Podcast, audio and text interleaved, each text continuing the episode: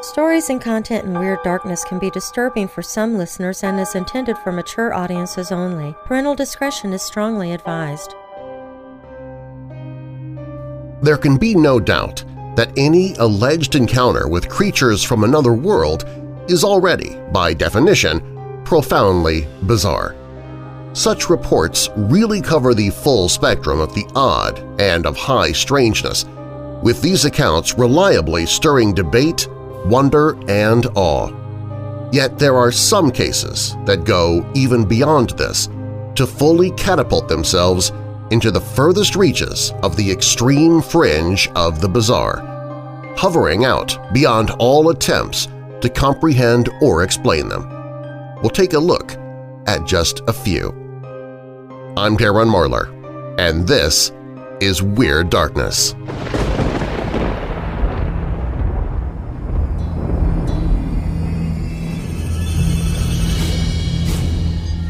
Welcome, Weirdos!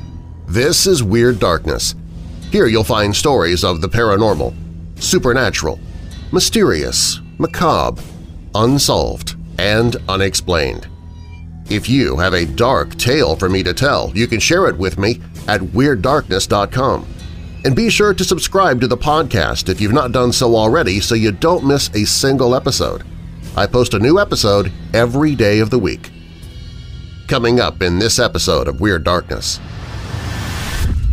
The crew of 309 aboard the USS Cyclops disappeared without a trace. And now, 100 years later, we're still left with more questions than answers. Mickey was arrested and charged with slicing the throat of one of his best friends. And he had good reason. After all, his friend owed him $35.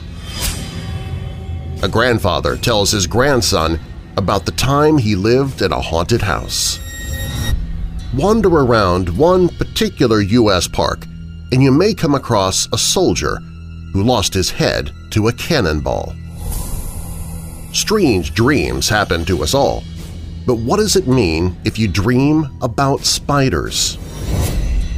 Police respond to a 911 call, but they arrive a few years too late.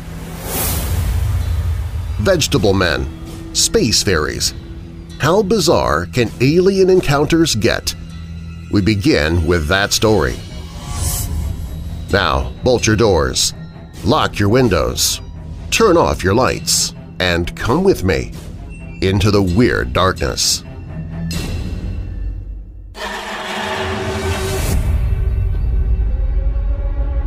Certainly, one of the more downright bizarre cases comes to us from the U.S. state of West Virginia, where in July of 1968 a local man by the name of Jennings Frederick was out bow hunting in the rural backwoods just outside of Fairmont, West Virginia. At some point, he allegedly heard a high-pitched, unearthly sound that he would describe as sounding like a recording running at exaggerated speed. Curious, Jennings searched about for the origin of this surreal noise, and this is when he would come across a very strange sight indeed. There, in the brush, stood a seven-foot-tall, semi-humanoid entity with an exceedingly thin, almost skeletal frame, long ears, and stalk-like arms that were almost like tendrils and which ended in slender seven-inch-long fingers tipped with some sort of needles or thorns, as well as suction cups.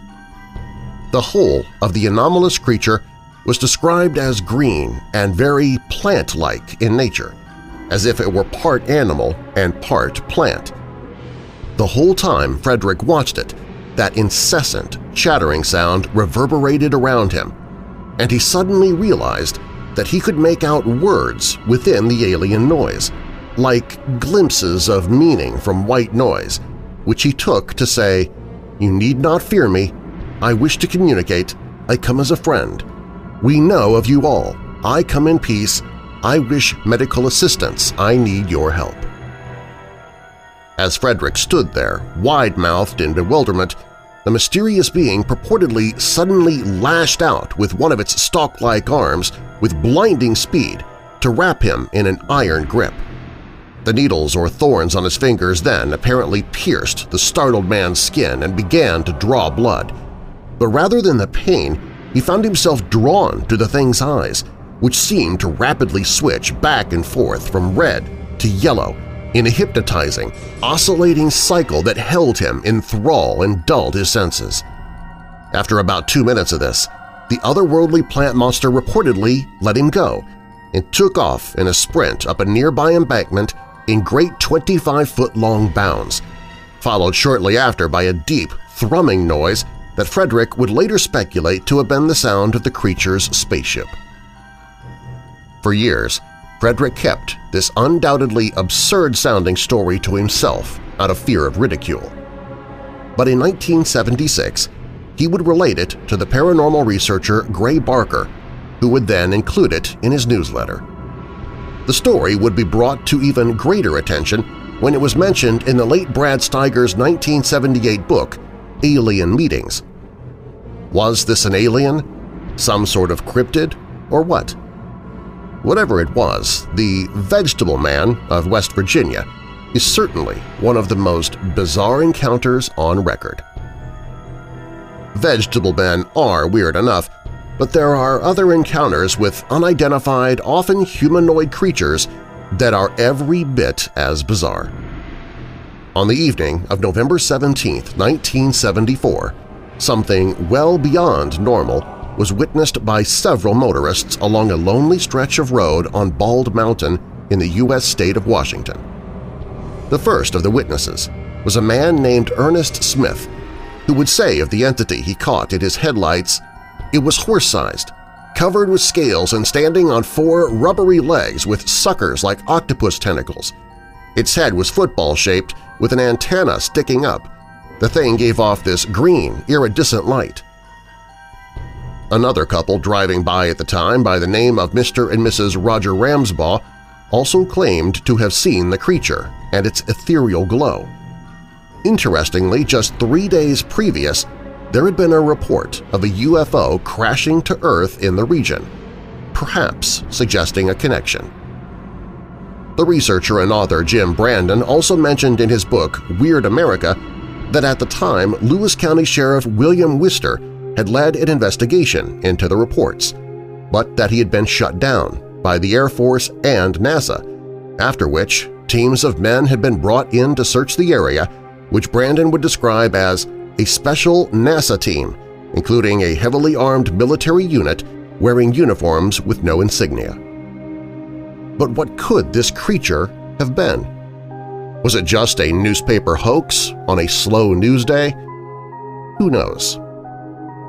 If none of this has been weird enough for you, then how about floating, disembodied alien brains? In August 17, 1971, there was a perhaps even stranger alien encounter from Palos Verdes, California. Witnesses John Hodges and Pete Rodriguez were allegedly headed to their car at 2 a.m. when they saw off through the trees a faint, mysterious glow emanating from beyond. They got into their car, switched on the headlights, and there, suspended in the beams of light from their vehicle, were what they described as two large bluish entities that looked just like disembodied human brains, hovering right in the middle of the road and surrounded by clouds of vapor that seemed to cling to them. The larger one of the brains was described as having a prominent red spot like an eye set within it, and this is the one that began to move towards the vehicle for purposes unknown. The two terrified men understandably got out of there as fast as they possibly could, and it was later noticed that they had two hours of missing time.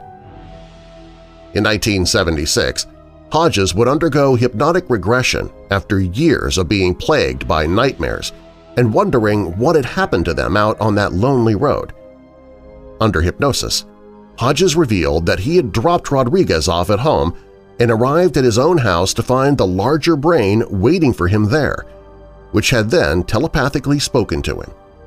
he claimed that he had been taken into the brain's ship to some sort of control room, where it was revealed that they were merely telepathic tools being used by other aliens, this time more akin to the gray aliens typically ascribed in more mainstream reports, although in this case they stood over seven feet tall. These master aliens then apparently claimed they were from a place called Zeta Reticuli and showed Hodges various images of nuclear war and destruction as they explained that the human race had grown too powerful for its own good. He was also shown another planet that had been completely destroyed by another race that had met the same fate, and was admonished that humankind would be the instruments of their own fate, telling him, take the time to understand yourselves, the time draws near when you shall need to. Hodges then says that he felt a potent buzzing sensation in the back of his head and found himself back in his own car. In the years after, he became convinced that these aliens had implanted him with what he called a translator cell, and that he received frequent telepathic communications from them through this device, in which they made dire predictions, such as an apocalyptic war in the Middle East and the future widespread use of nuclear weapons. Many of the prophecies given by these aliens have turned out to have not come to pass, which sort of raises an eyebrow even further than it already is. Whether you think this story and its space brains has any truth to it at all or not, you have to admit it is an incredibly strange tale all the same. The United States certainly does not hold the monopoly on such mind-bending, weird cases, and almost as absurd as floating brains is a case involving basically floating, sentient bags of jelly which were apparently witnessed on December 20, 1958 in Sweden.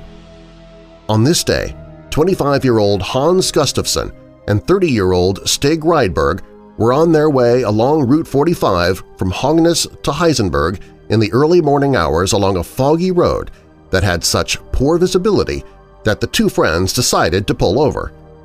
As they walked about outside the vehicle, they soon noticed through the haze that there was some sort of glow emanating from the surrounding forest nearby. The two decided to hike off into the darkened, glow-frosted trees to try and see where the light was coming from and after penetrating around 150 feet into the woods, they allegedly came across the source of the glow, which proved to be far more bizarre than they had anticipated. There before them was a disc-like object resting on two legs around two feet long, the whole of which cast a scintillating glow of ever-changing colors. Even odder than the sight of this apparent flying saucer was what could be seen cavorting about the vicinity, which were three-foot-long amorphous blobs that Rydberg would describe thus. They were like protozoa, just a bit darker than most, sort of a bluish color, hopping and jumping around the saucer like globs of animated jelly. Nowhere on the bodies were any visible limbs or sensory organs, nor any other discernible features, and it was as if they were just pulsating gobs of gelatinous goo that could somehow levitate over the ground. Things got rather tense very quickly when these unusual entities suddenly surrounded the two puzzled men and purportedly began to engulf their limbs within their throbbing masses, described as feeling like magnetic dough, while at the same time exuding a terrible stench like ether and burnt sausage. It seemed as if the blob-like creatures were trying to drag the incessantly terrified witnesses toward the glimmering disk, and no matter how hard the two witnesses fought back and struggled, it did little good. By chance, Rydberg finally managed to tear himself free and run back towards their car with the alien blobs in hot pursuit. When he reached the vehicle, he leaned heavily on the car's horn, piercing the night with a wall of noise in an effort to draw anyone's attention to their plight but which also seemed to have the effect of startling the creatures enough to let go of Gustafson. The blobs then huddled under their craft, filed inside it, and shot off away into the night sky, leaving behind a screeching, whistling blare, that nauseating stink, and two very shaken men who found that they were covered in strange bruises and cuts. Gustafson and Rydberg perhaps understandably kept the story to themselves for some time. But when it finally came out, it became a minor sensation in Sweden. The two witnesses were also interviewed by police, and although the story was without a doubt off the wall, they could find no sign of any hoaxing going on. And even when the two were secretly monitored when they thought they were alone, they did not let on that there was any lying or trickery going on. Gustafson and Rydberg were also found to be in fine physical and psychological health, and in the end, police concluded that the men really seemed to have been traumatized by what they at least truly believed they had seen, whatever that was. This particular case of what are commonly referred to as the Domsten Blobs was also covered by Steiger in his book Strangers from the Skies, with the author himself referring to the outlandish monsters as terrible flying jelly bags. It is difficult to discern just what it was that these two men saw, or at least thought they saw, and with no other accounts anywhere near it, we will probably never know. Moving over to England, we have the weird case that appeared in Fortean Times in the summer of 1988. The incident occurred near Birmingham in the West Midlands, where on January 4, 1979, a Jean Hingley was out working in her garden. At some point she looked up to see a glowing orange sphere appear to hover over her home, which gradually changed to white and inexplicably caused her dog to collapse to the ground, seemingly paralyzed. Things got even stranger still when some tiny, fairy-like entities suddenly came buzzing from down out of the sky to enter the house. The article would describe these beings as they were about 3.5 feet tall and dressed in a silvery tunic with six silver buttons down the front. They had large eyes like black diamonds with a glittering luster, set into wide white faces with no nose to speak of and a simple line for the mouth. Their heads were covered by transparent helmets like goldfish bowls, surmounted by small lights. Their limbs were silvery green, ending in simple tapering points with no apparent hands or feet. They had large oval wings which looked as if they were made of a thin, transparent paper covered with dozens of glittering multicolored dots like braille dots. Each being was surrounded by a halo, and numerous very thin streamers hung down from their shoulders. They hovered and flew about the room with their arms clasped in front of their chests, while their legs hung down stiffly. Their wings didn't flap like those of birds, but seemed to be more for display and merely fluttered gently or occasionally folded inwards like a concertina. Their expression, like a dead person's face, never changed during the encounter, which lasted for about an hour. These creatures apparently spoke in unison, in a low, gruff voice and would occasionally emit a laser-like beam of light from their helmets, which had the effect of dazzling the witnesses and creating a burning sensation. The creatures were also quite mischievous and troublesome, knocking objects over, shaking the Christmas tree, jumping on the sofa, banging on walls, and generally making a nuisance of themselves. They would continue this cavorting, occasionally stunning Hingley with their enigmatic laser weapons until they were called to attention by a sudden beeping noise coming from the garden.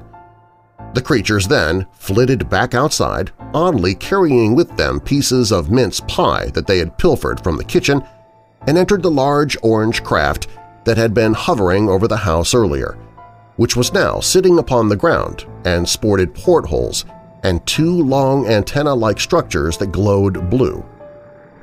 When the craft was gone, Hingley claimed that she had been incapacitated by an inexplicable pain, and when she snapped out of it, she realized that there was a tiny burn mark in her forehead. An inspection of the area turned up what appeared to be eight-foot-long tracks, like the tracks of a tank's treads, and additionally it was found that various electrical appliances in the home had been mysteriously fried by some unknown force. What were these fairy-like beings, and what did they want? It is unknown. Another account first came to the public attention in a 1968 issue of Flying Saucer Review and comes from nearby France, where in 1962 a businessman was driving along a rural road in Var on a dark and rainy night. As he drove along the desolate stretch of road, peering through the torrent of rain, the witness allegedly noticed a group of figures huddled in the middle of the road as he rounded a bend. He at first took these to be people, perhaps in need of help, but would soon find out that these were no human beings. The witness would explain, My window was down and I leaned my head out slightly to see what was the matter.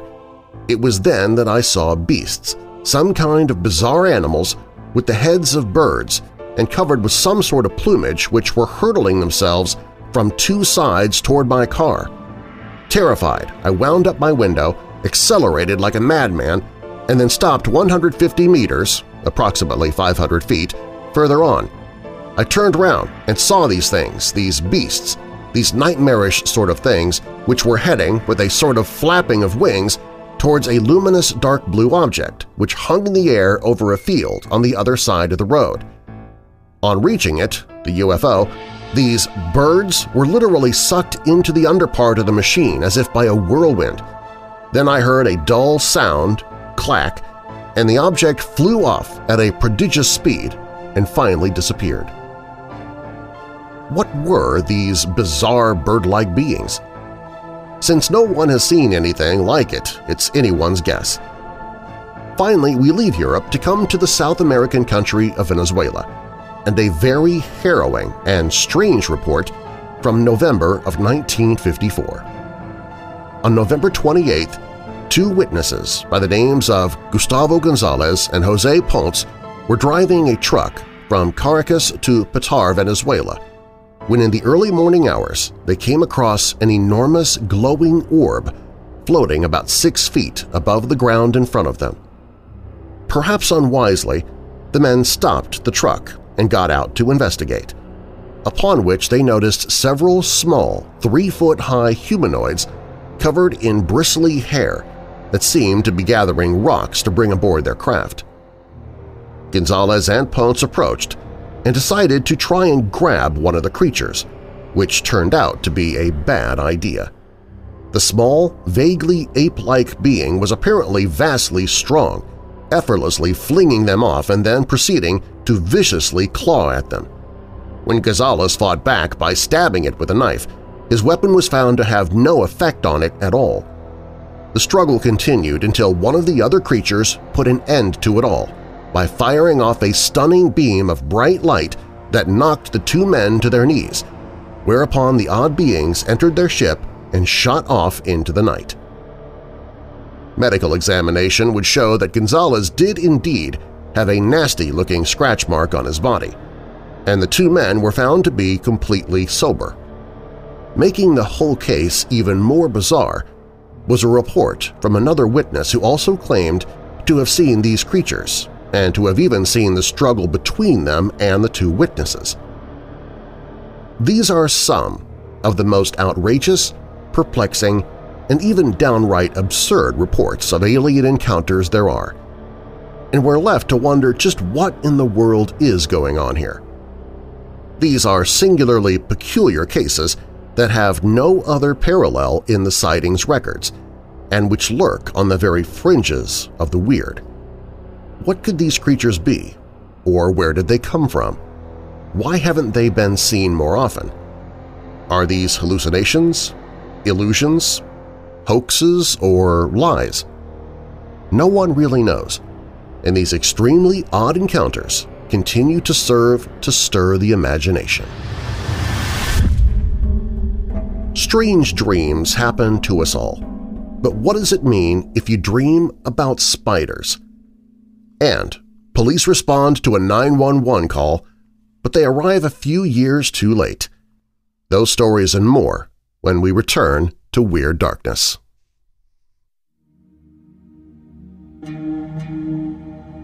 This episode of Weird Darkness is brought to you by the terrifying audiobook Into Darkness by Jason R. Davis, the greatly anticipated sequel to his novel Inside the Mirrors.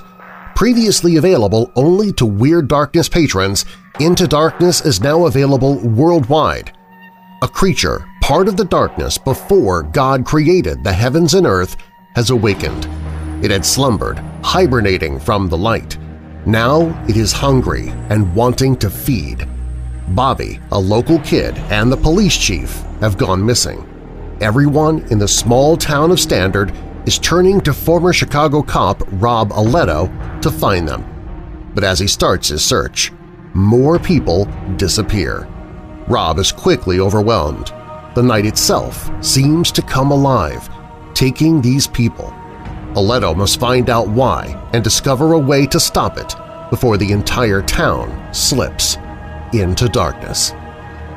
Into Darkness by Jason R. Davis, narrated by Weird Darkness host Darren Marlar.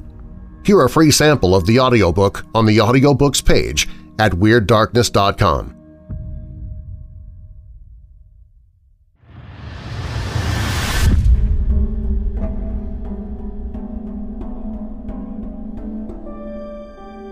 Frank Ronster is the butcher boy at Lyons Butcher Shop on Cherry Street in New York City. He was working in the rear of the store on November 25, 1891, when Michael Sliney entered the store to speak with his boss, Robert Lyons. Mickey Sliney and Bob Lyons were close friends, but that day Sliney was there on business. He and his father owned a coal and ash business and the Lyons family owed them money. Frank heard Sliney say, I want the $35 and I want it quick, see? Lyons said he did not have the money but would pay when he was good and ready. There were more angry words exchanged, then Sliney left the store. After he left, Lyons noticed an envelope near the door. He opened it and found a note in red ink saying, Please send boy up to vestry right away. Reverend John B. Kane. Lyons sent Frank Chronister to St. James Church to see what Father Kane wanted. Father Kane looked at the note and said it was not his signature. The note was a forgery. When Frank returned to the butcher shop, he found the mother of his boss crying over his lifeless body. Robert Lyons had been murdered. There had been no witnesses to the crime. Robert's mother had been in the back room when she saw a man staggering against the door. He was covered with blood, and blood was streaming from his neck. When she saw that it was her son, she screamed and said, "'For God's sake, tell me who did this!' He replied, "'Mother, Mother, I'm killed. Mike Sliney did this.' He fell to the floor and died at her feet. Robert Lyons had been killed with his own meat cleaver, which lay covered with blood by the side of the block. The police went searching for Michael Sliney. When he heard the detectives were looking for him, Sliney turned himself in but said that he knew nothing about the murder.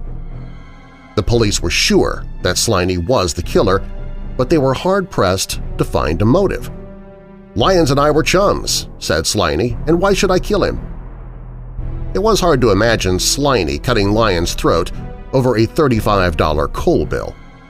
Sliney didn't know who killed his chum, but he had some suspicions. He said Bob Lyons and his mother often quarreled, and a few days earlier he struck her in the face. Mrs. Lyons did have a bruised eye but said that she fell on an icebox. Sliney also cast suspicion on Bob's brother Jim. He told reporters Bob and Jim were not very friendly.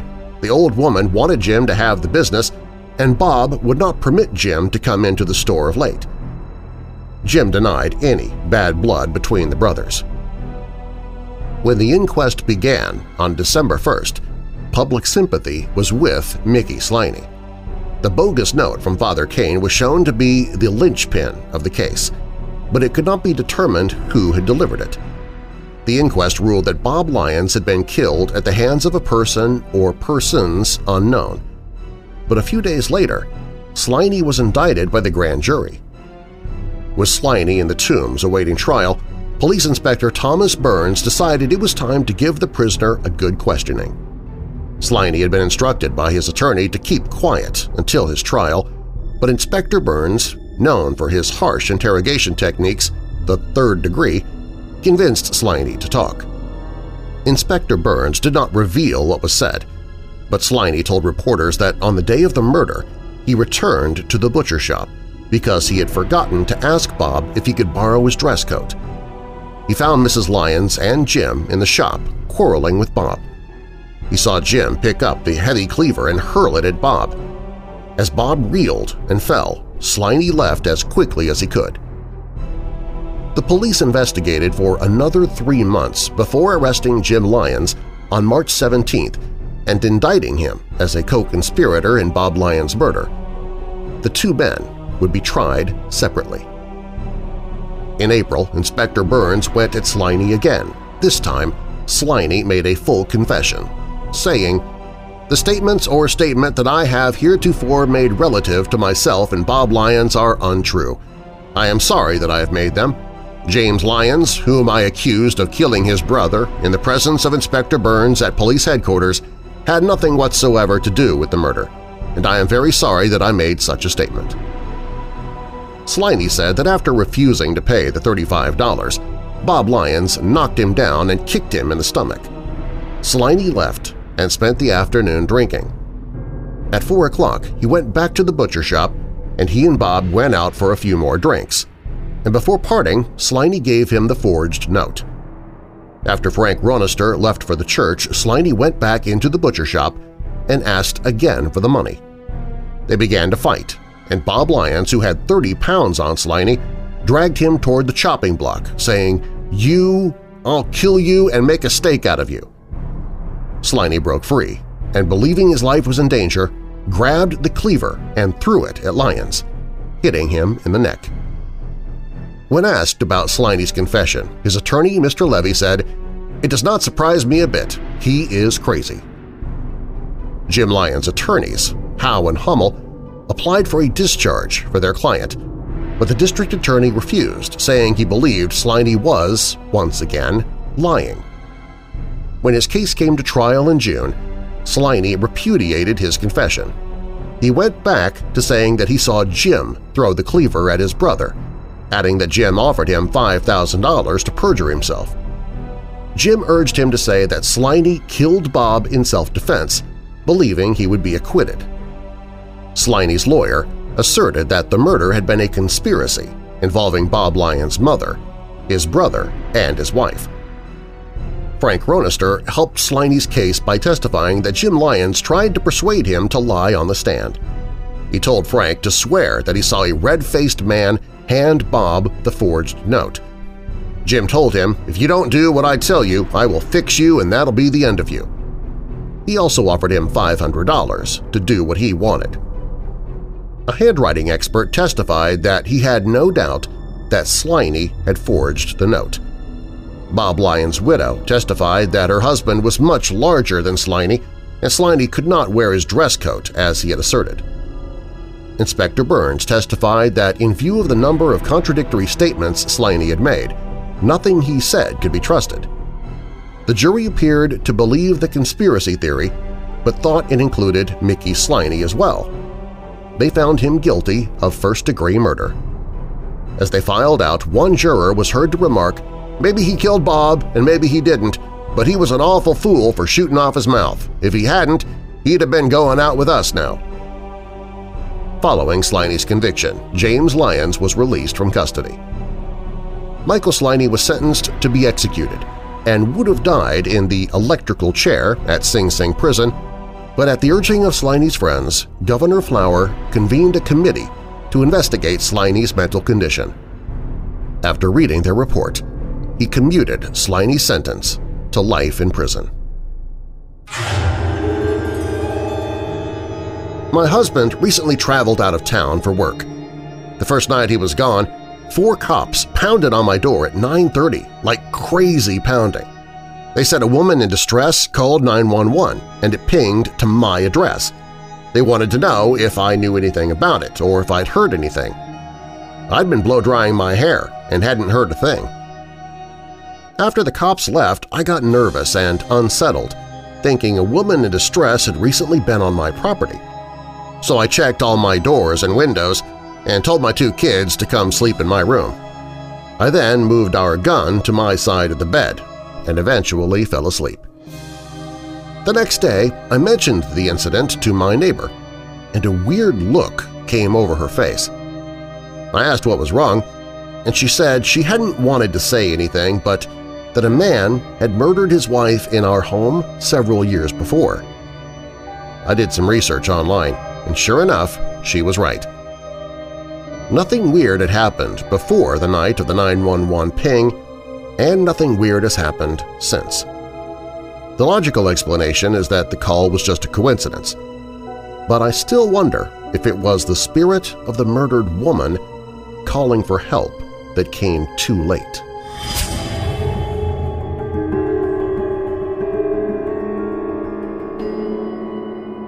Dreams and their meaning have fascinated people for ages. Ancient people had dream books and dream interpreters, and in our modern world, many people still think dreams can provide us with vital information about significant events in our daily lives. Over the years, numerous theories have been put forth in an attempt to illuminate the mystery behind human dreams. Scientists continue to study dreams and examine to what extent they are linked to our emotions and memories. Many people wonder if dreams can foretell future events and if dreaming about certain objects, animals, or events is significant. Dreaming about spiders happens to many of us, but what does it really mean? Dream analysis is highly subjective, and from a scientific point of view, it's not easy to explain, but some have attempted to find the truth behind dream symbols. One such person is Cynthia Richmond, board-certified behavioral therapist, educator, speaker, and author of Dream Power. According to Cynthia Richmond, spiders are associated with manipulation. Depending on the rest of the dream, the spider may indicate that the dreamer is being manipulated or that the dreamer is the manipulator. So if you dream about spiders, you should ask yourself if you are being manipulated and what you can do about it. One way of avoiding dreams about spiders is to deal with the problem outside of the dreaming world. The dreamer should ask themselves, where in my life am I being manipulated or manipulating others, and resolve that, says Richmond. If you want to induce dreams about spiders, Richmond suggests looking at photos of spiders before bedtime and to think about them as you drift off to sleep. Throughout history, there have been many cultural depictions of spiders, and these animals had a different meaning to many ancient civilizations. The spider, along with its web, is featured in mythological fables, cosmology, artistic spiritual depictions, and in oral traditions throughout the world since ancient times. In ancient Egypt, the spider was associated with the goddess Neith in her aspect as spinner and weaver of destiny, this link continuing later through the Babylonian Ishtar and the Greek Athena, who was later equated as the Roman goddess Minerva. In African mythology, the spider is personified as a creation deity Anansi and as a trickster character in African traditional folklore. Spiders are depicted in indigenous Australian art, in rock and bark paintings, and for clan totems. Spiders in their webs are associated with a sacred rock in central Arnhem Land on the Burnunku clan estate of the Rimbarga Kain people. In Greco-Roman mythology, Arachne was a mortal woman and talented weaver who challenged Athena, goddess of wisdom and crafts, and was transformed into a spider. Spiders are called arachnids after Arachne. Cultures that value the spider may find that dreaming about them represents something aside from manipulation.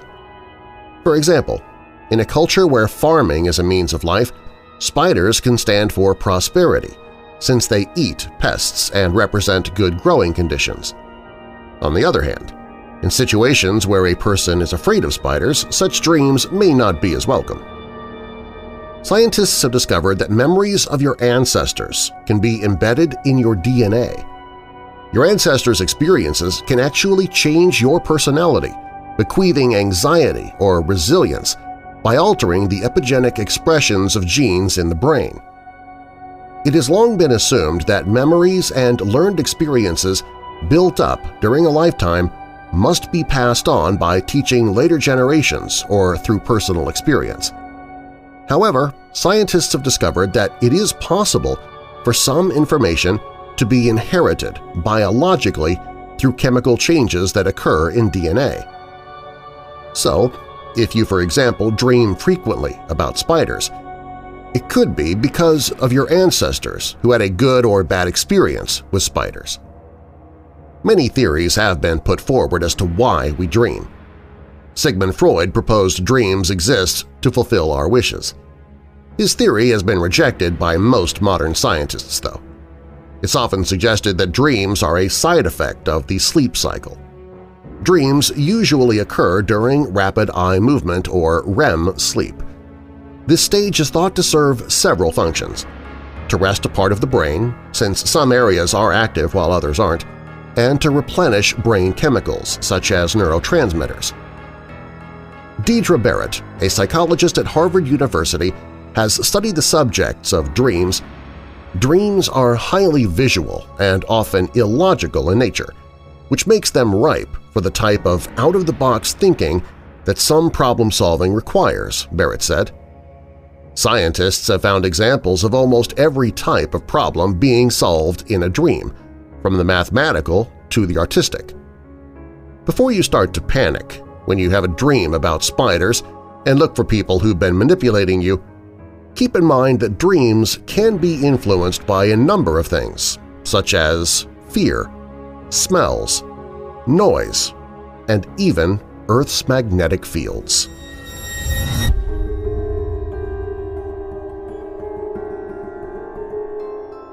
Not very exciting account, but my granddad always said that one of the houses he grew up in as a child was haunted. Back in the 1940s, he said that people weren't so aware of the paranormal as they are now. It was not like it is today with movies and ghost hunting shows on TV. He moved into a house in the countryside with his parents. His father worked on a farm in Lincolnshire, and he had said that things would happen all the time in that house. He and his mom saw a young man covered with mud walk through the door of their house and through to the other room.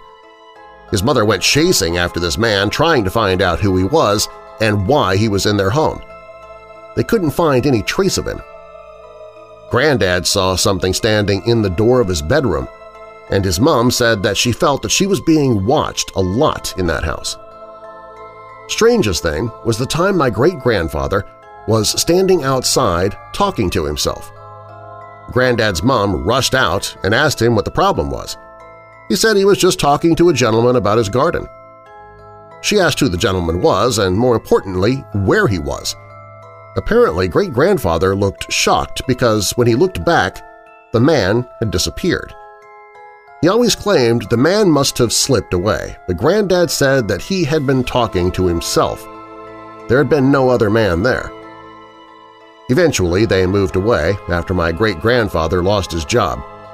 But I do believe that my grandfather experienced something strange in that house. He was too much of a serious man to make things up, or even make a joke out of such things. When Weird Darkness returns, the crew of 309 aboard the USS Cyclops disappeared without a trace, and now 100 years later we're still left with more questions than answers. Plus, wander around one particular U.S. park and you may come across a soldier who lost his head to a cannonball. Those stories are up next. This episode of Weird Darkness is brought to you by My Pillow, but rather than me telling you about it, how about I let one of my weirdo family members tell you about it? Kitty commented, my husband works out of state the majority of the time, and when he left, he wanted to take his My Pillow with him. That's how much he loves his. And Kitty's trying out her own My Pillow as well because she heard about them on Weird Darkness and was able to get two premium My Pillows for one low price. Go to MyPillow.com and use the promo code WEIRD. That's MyPillow.com and then use the promo code WEIRD.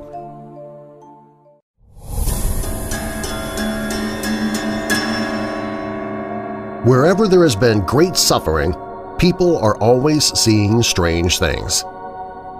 These are the words of Edward Tinney, former historian and chief ranger at Chickamauga-Chattanooga National Military Park. Tinney, who worked at the park from 1969 to 1986 and also spent time working at the battlegrounds at Shiloh, Tennessee, said ghostly sightings at the Chickamauga battlefield or any Civil War site are not uncommon. Tinney said the legend of Old Green Eyes, the ghost who is said to haunt the battlefield in various forms ranging from a Confederate soldier to a green-eyed panther, has been a part of Chickamauga battlefield lore since the last shot was fired at the bloody battle that claimed 34,000 casualties September 19th and 20th, 1863. The tales of green eyes and other phantom sightings stem from the soldiers who lived through the war between the states, Tinney said. Green Eyes is rumored to be a man who lost his head to a cannonball, frantically searching the battlefield at night for his dislocated body, Tinney said.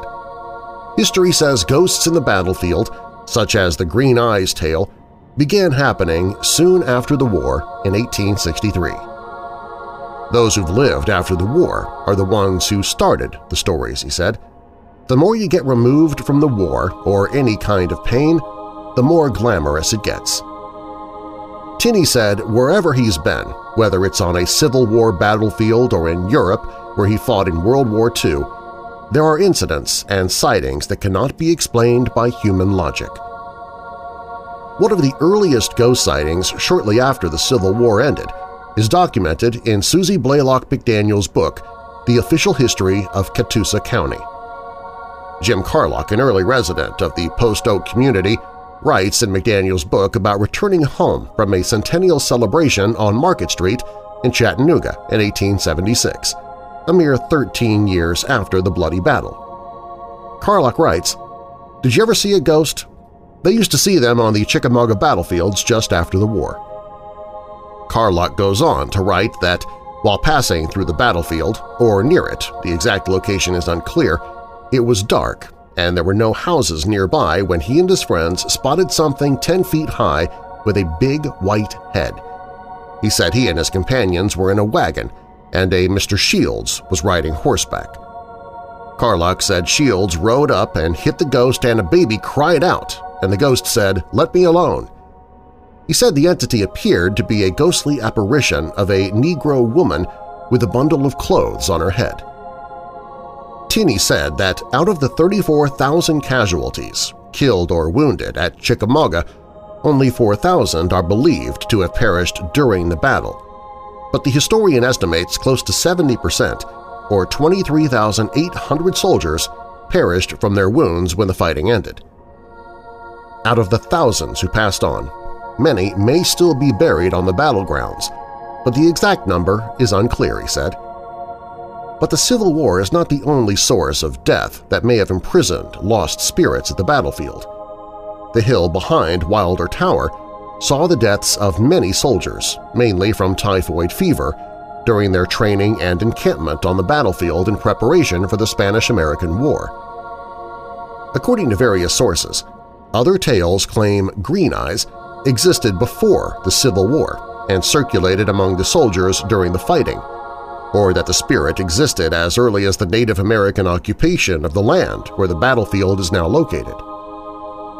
Tinney said that during his tenure at the park, he saw something one night that he could not explain and believes he came face to face with the undead inside the battlefield. The historian said that one day in 1976, about 4 a.m., he went to check on some battle reenactors who were camping out in the park.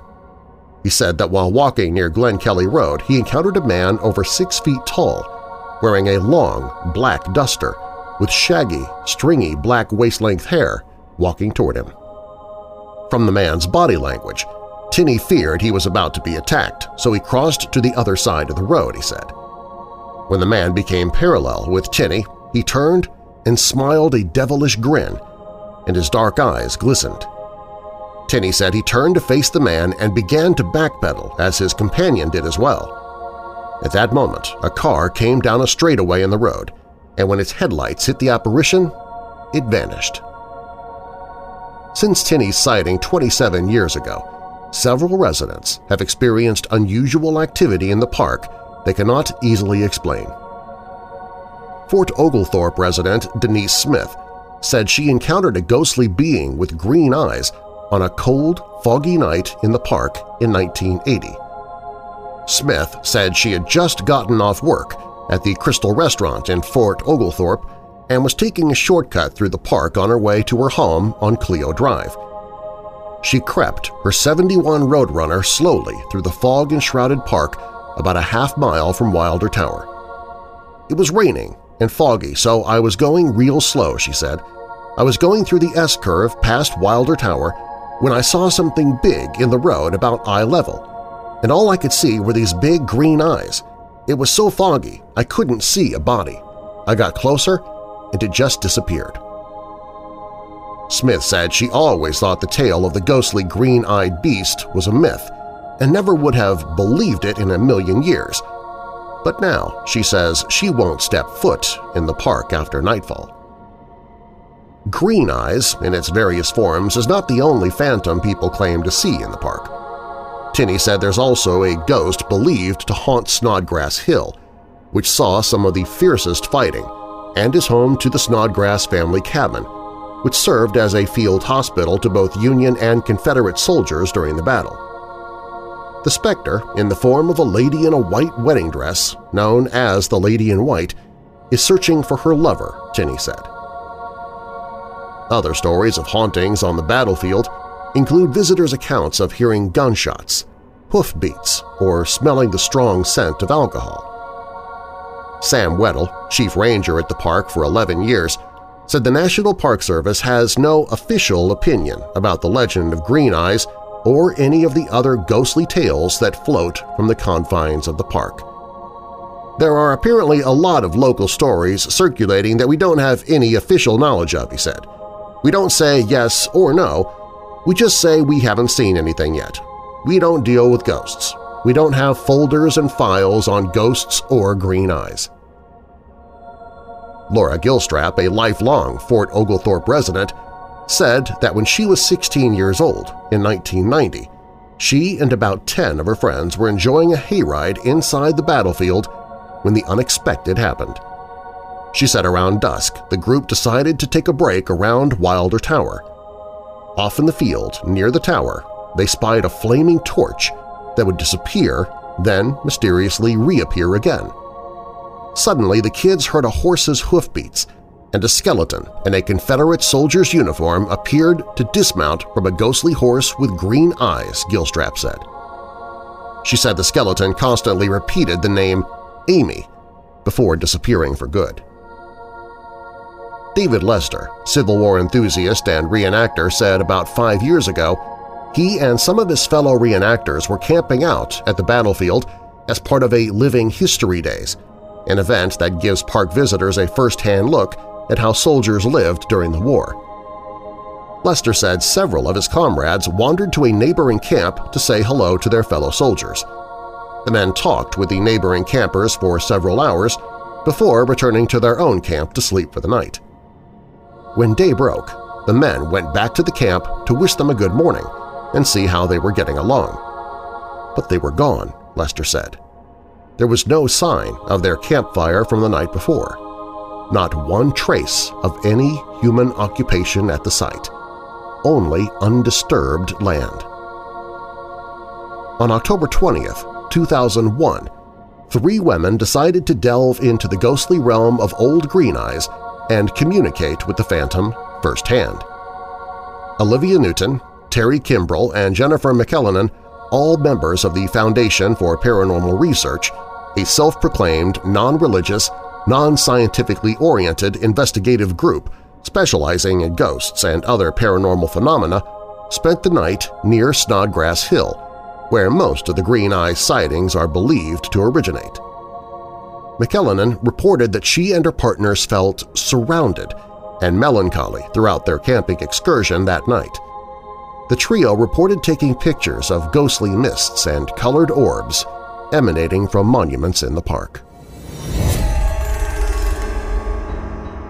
No distress call. no lifeboats adrift at sea. Nothing. Like it was plucked from the earth by God himself, the USS Cyclops and all of its 309 crew were gone without a trace. The Bermuda Triangle has claimed its fair share of vessels over the centuries, but none are quite as baffling to Navy historians as the tale of the 1918 disappearance of the USS Cyclops. The ship never made it to its Baltimore, Maryland destination from the Brazilian port city of Salvador, and a century later, people are still wondering what peril befell it. Named for the fierce one-eyed giants of Greek mythology, the USS Cyclops was a beast of a ship. At 540 feet long and 65 feet wide, it was the largest collier in the United States Navy and had a cargo holding capacity of 12,500 tons. Upon the completion of its construction in Philadelphia in 1910, newspaper headlines touted its size, calling it a floating coal mine. When the United States entered World War I, the Cyclops was outfitted with 50 caliber guns and helped to shuttle doctors and medical supplies from Baltimore's Johns Hopkins Hospital over to France.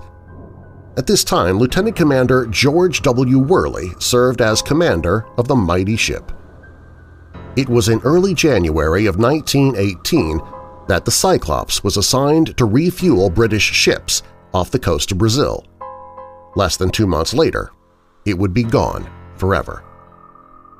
After arriving in Brazil with 9,960 tons of coal for English ships, the Cyclops loaded its hull with 10,000 tons of manganese ore that would be used for munitions and began making its way up the Atlantic. Its destination was Baltimore, and while there were no stops on the schedule when the Cyclops departed Brazil on February 22, it did stop in Barbados on March 3. Commander Worley reported that one of the ship's engines had become inoperative because of a cracked cylinder.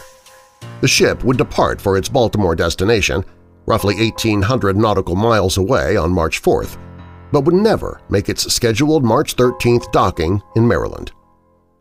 The USS Cyclops was gone forever without leaving a single clue. It would be lost somewhere in the triangular region bound by Bermuda, Miami, and Puerto Rico, another victim of the mysterious Bermuda Triangle. What happened to the Navy shipping vessel has been a source of debate for the past century, with no clear answers rising to the surface more than a hundred ships and planes have disappeared within the invisible lines of the Bermuda Triangle, and the efforts to locate the lost Cyclops were exhaustive. Navy ships scouted the route that the Cyclops was believed to have taken, and crews radioed day after day for any sign of contact. All of it proved fruitless. Several theories about what happened to the ship and its men emerged in the weeks and years following its disappearance. The possibility of an attack by a German U-boat was brought into question, but not a trace of debris was ever found. Others claimed that rough seas could have sunk the ship that was already overloaded with its heavy manganese ore cargo. That could have been a possibility, but no storms were reported, and there were no distress calls from the ship.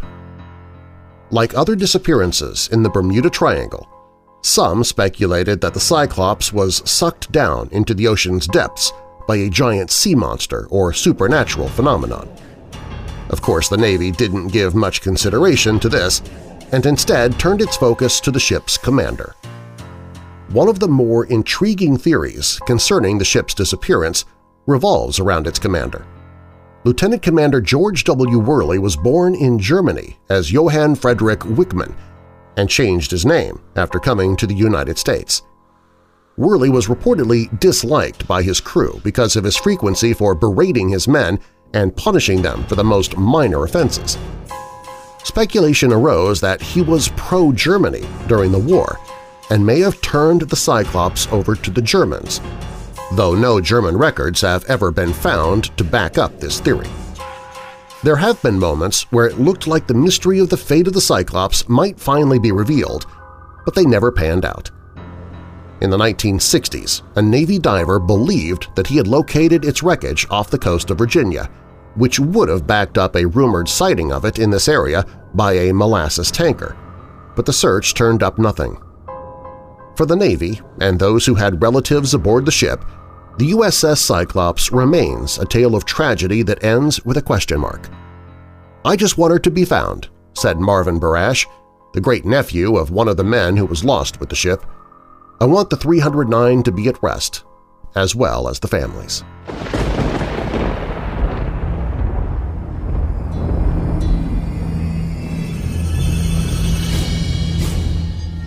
Do you have a dark tale to tell?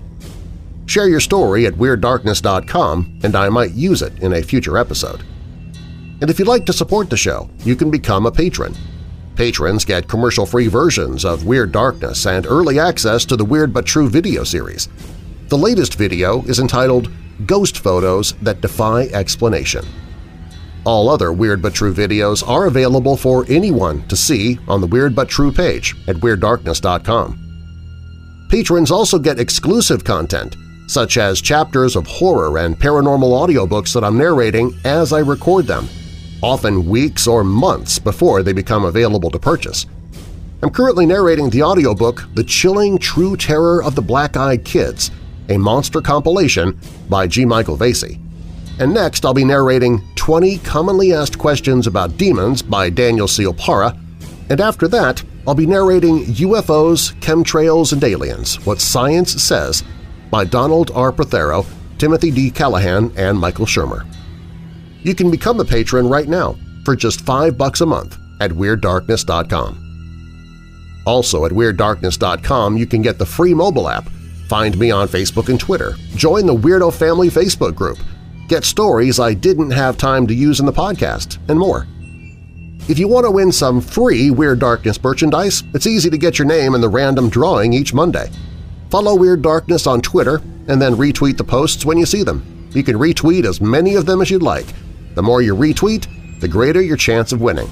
A new drawing every Monday, and this week the winner will receive a Weird Darkness throw pillow. If you like the show, please tell your friends about it on all your social media, text, email, and any other way you connect with the outside world. You can drop me a note at WeirdDarkness.com, and if you listen via Apple Podcasts, please leave a rating and review. I might read your comments on the show. Shogun Assassin 69 says, The best. It's the best podcast for this subject matter, great stories, and the best narration. Nothing else even comes close. Keep up the great work. And Six Dark Six Soul 6 from the UK says, Superb podcast. Only just stumbled across this podcast as I'm into all things weird. I work 12-hour night shifts, so this podcast shall help me get through the night. Eloquently read, fella. Keep it up. The following stories from this episode are purported to be true, and you can find links in the show notes. The Bermuda Triangle vanishing of the USS Cyclops was written by Joel Stice for AllThat'sInteresting.com. The Confessions of Mickey Sliney was written by Robert Wilhelm for MurderByGaslight.com. The Legend of Green Eyes was written by Kevin Cumming for NorthwestGeorgiaNews.com. Eight-Legged Nightmares was posted at MessageToEagle.com. A Strange Haunted Incident in Lincolnshire was written by James and posted at MyHauntedLife2.com. Ghost 911 Call was posted at GhostsAndGhouls.com and Vegetable Men, Space Fairies, and Other Truly Bizarre Alien Encounters was written by Brent Swancer for MysteriousUniverse.org. Music in this episode provided by Midnight Syndicate and Shadows Symphony. You can find links to both in the show notes. And now that we're coming out of the dark, remember, Psalm 34 verse 4, I prayed to the Lord, and He answered me. He freed me from all my fears. I'm your creator and host, Darren Marlar. Thanks for joining me in the Weird Darkness.